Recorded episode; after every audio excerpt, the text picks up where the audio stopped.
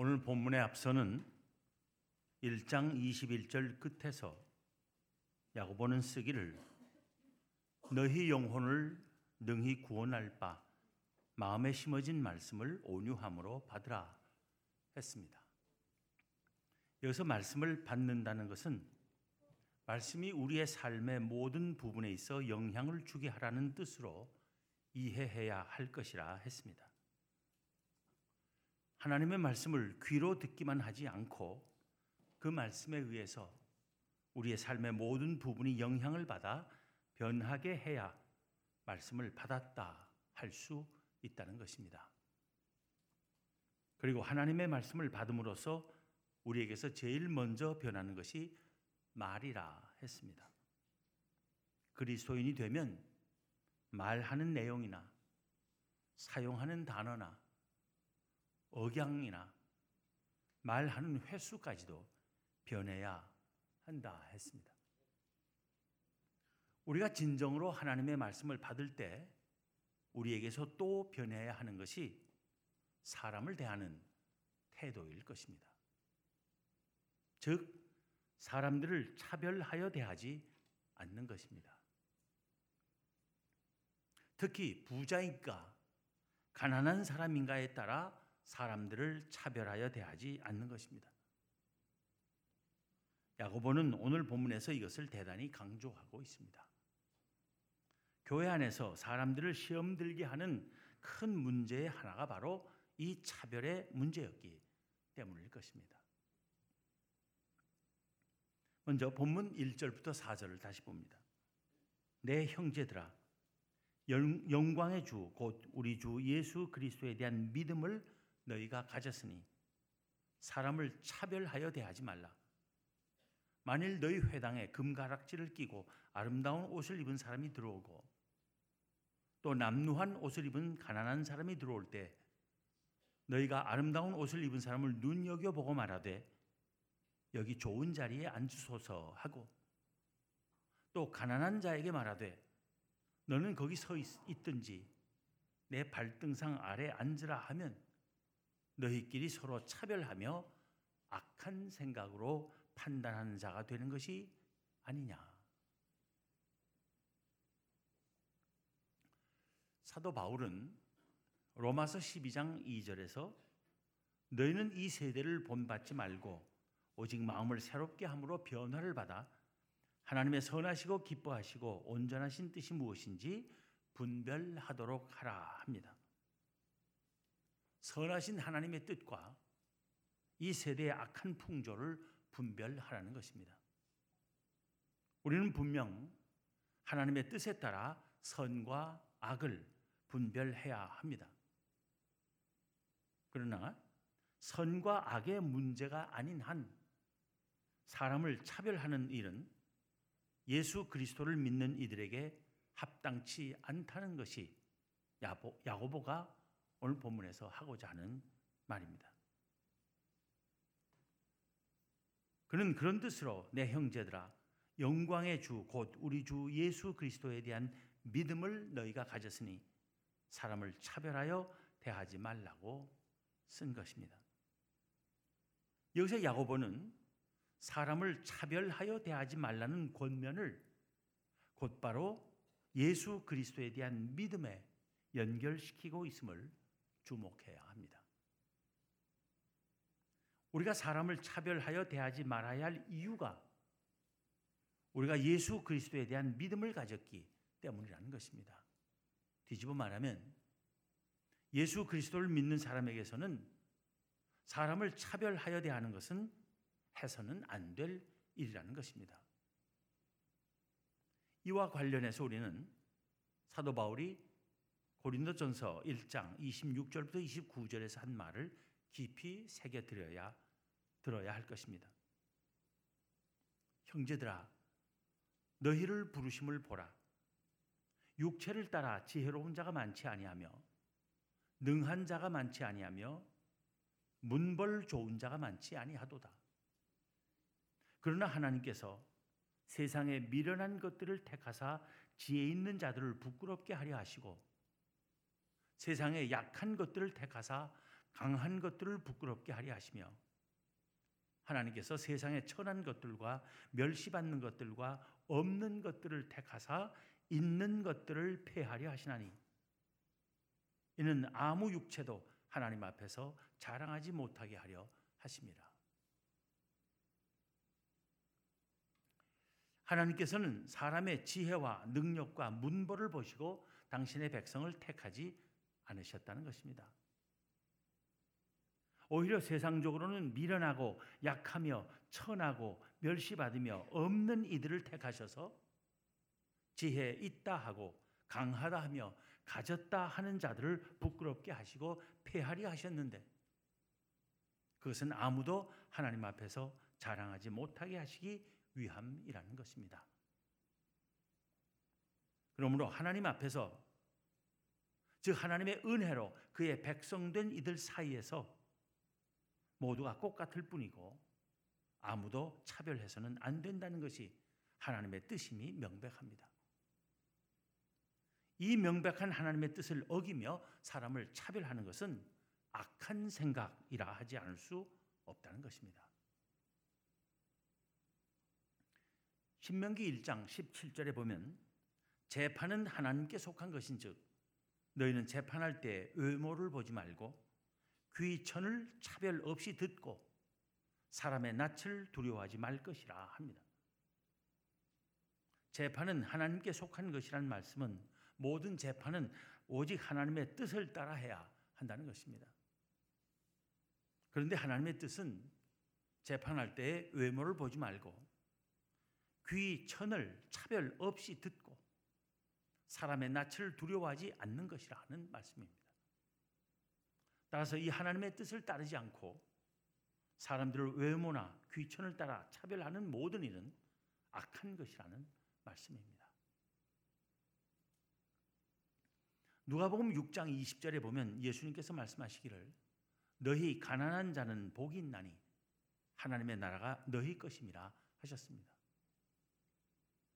이 말씀은 부자는 하나님의 나라에 들어갈 수 없다는 뜻이 아닙니다.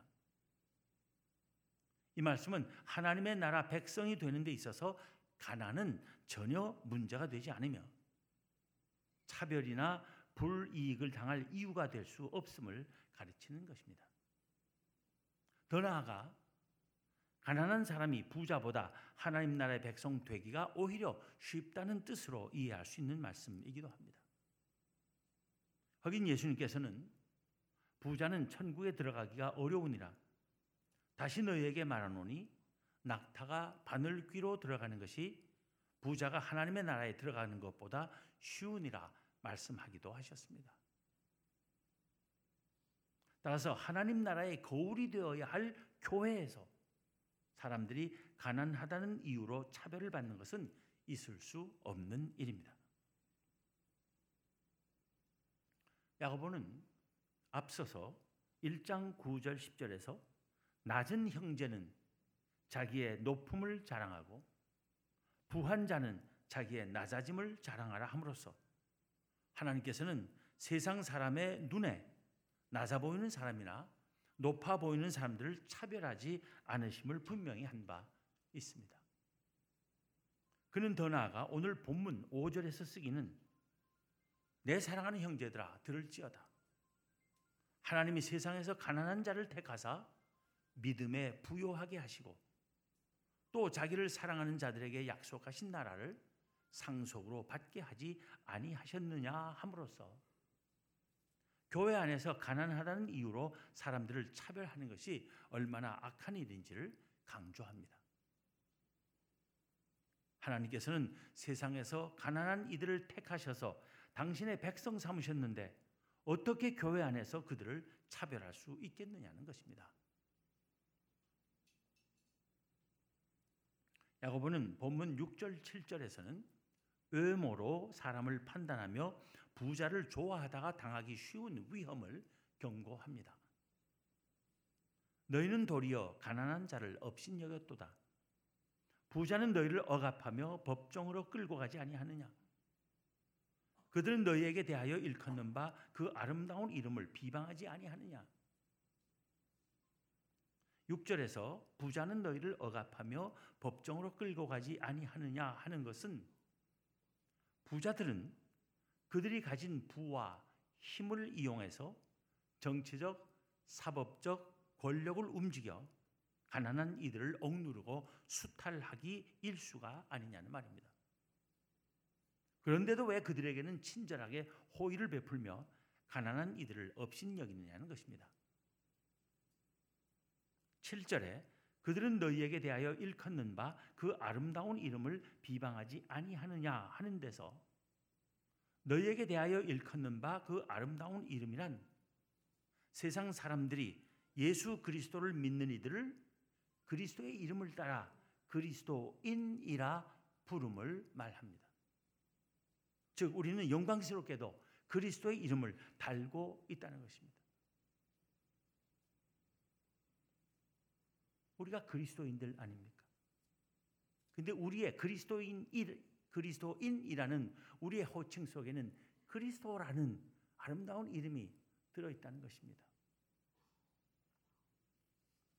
그럼에도 불구하고 부자들은 같은 그리스도인이면서도 가난하다는 이유로 사람들을 업신여기고 돈과 권력을 이용해 억압하며 착취하는 것은 그리스도인을 비방하는 것을 넘어서 예수 그리스도를 비방하는 것이나 마찬가지라는 것입니다. 그런데도 왜 그들에게는 친절하게 호의를 베풀며 가난한 이들을 업신여기느냐는 것입니다. 야고보는 본문 8절 9절에서는 사람을 차별하지 말라는 권면을 이웃 사랑이라는 최고의 계명과 연관시킵니다. 너희가 만일 성경에 기록된 대로 내 이웃 사랑하기를 내 몸과 같이 하라 하신 최고의 법을 지키면 잘하는 것이거니와 만일 너희가 사람을 차별하여 대하면 죄를 짓는 것이니 율법이 너희를 범법자로 정죄하리라. 너희가 만일 성경에 기록된 대로 내 이웃 사랑하기를 내 몸과 같이 하라 하신 최고의 법을 지키면 잘하는 것이거니와 한 데서 성경에 기록된 대로 할 때에 성경은 레위기 19장 18절을 가리킵니다.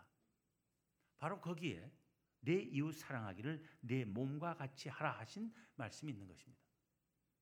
그런데 그 말씀을 최고의 법이라고 하는 것은 다른 모든 계명보다 그 말씀이 윗자리에 있는 법이라는 뜻입니다.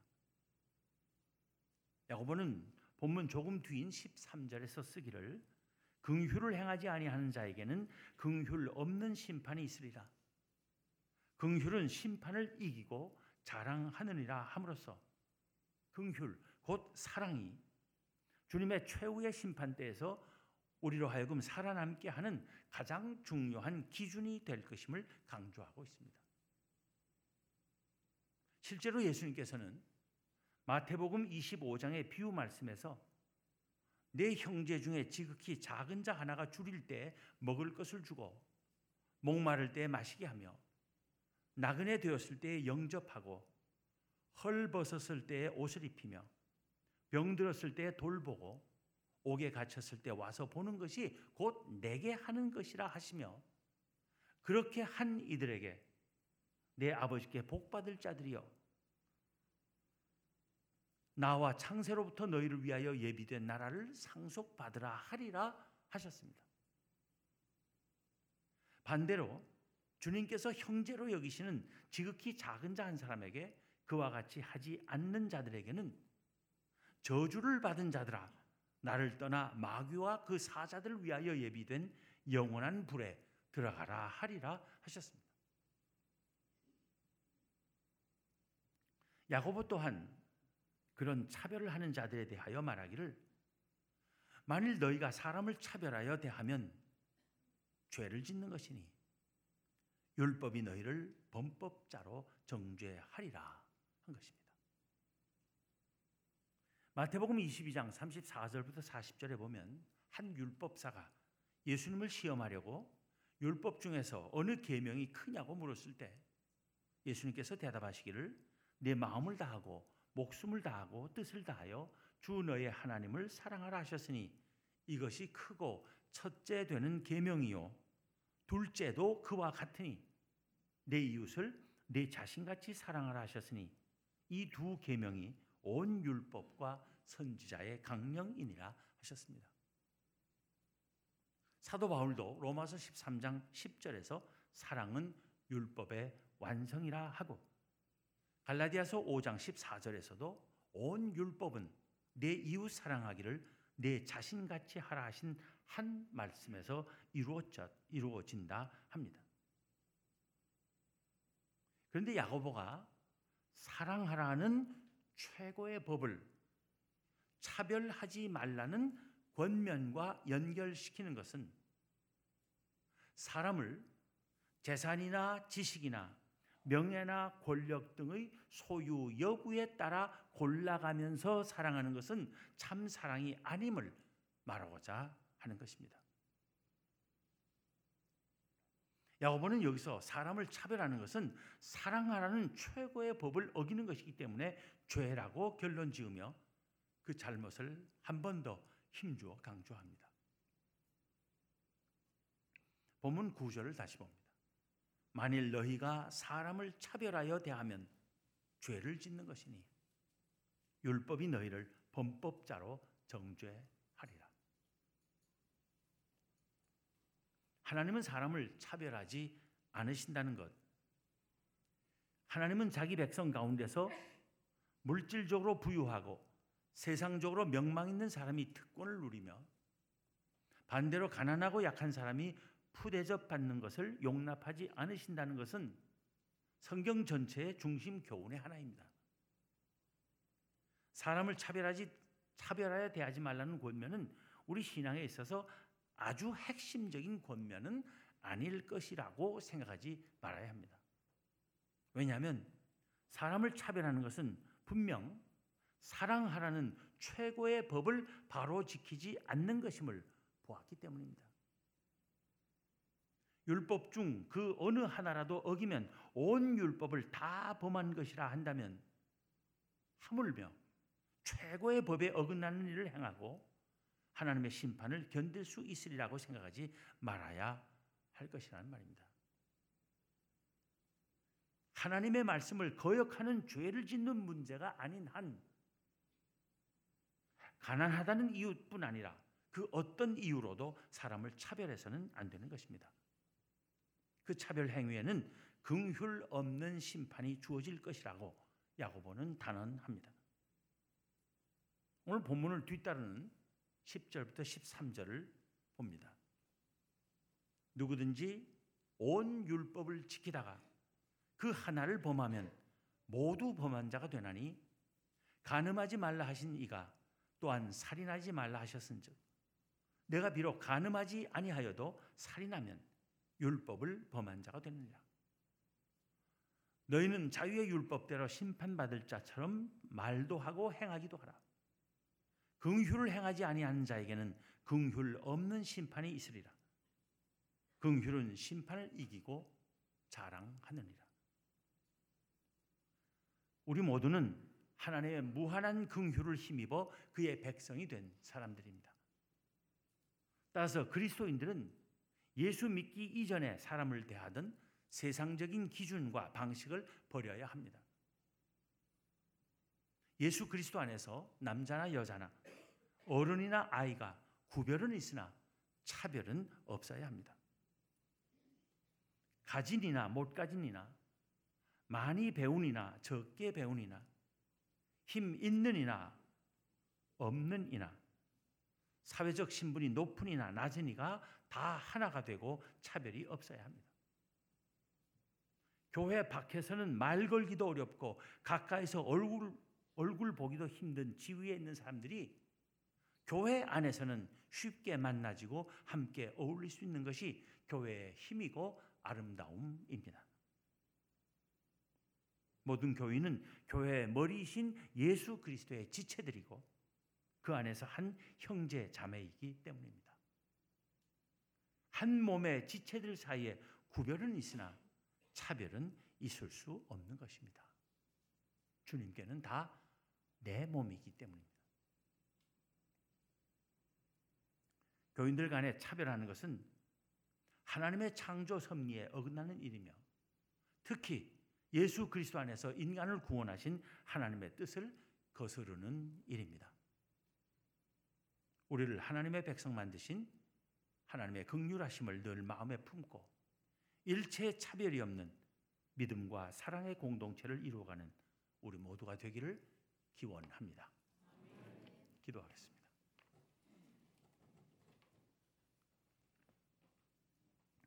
하나님 감사합니다. 저희가 세상에서는 지위도 다르고 책임도 다르고 하는 일도 다 다르지만은 모두가 오직 하나님의 은혜로 구원받고 하나님의 자녀되며 하나님 나라의 백성 되었음을 잊지 않게 하여 주시기 원합니다. 오직 예수 그리스도의 은혜로 그의 지체가 된 저희들이 한 지체를 이루면서 서로 차별하고 서로 다투고 이해하지 못하고 사랑하지 못하는 어리석음을 범하지 않도록 저희들을 붙들어 주시기를 원합니다. 저희로 하여금 그리스도의 마음을 품고 모두를 존중하며 또 서로 서로를 위하여 기쁨으로 섬길 줄 아는 사랑과 믿음의 공동체가 되게 하여 주옵소서. 차별이 너무나 심하고 정의가 실종되어 가는 세상으로 나아가 예수 그리스도 안에서 모두가 동등하며 모두가 복된 삶을 살 수 있는 길이 열렸음을 전하고 그 복음의 진리를 증언할 줄 아는 저희 모두의 삶이 되게 하여 주옵소서. 우리 주님 예수 그리스도 이름으로 기도하옵나이다. 아멘.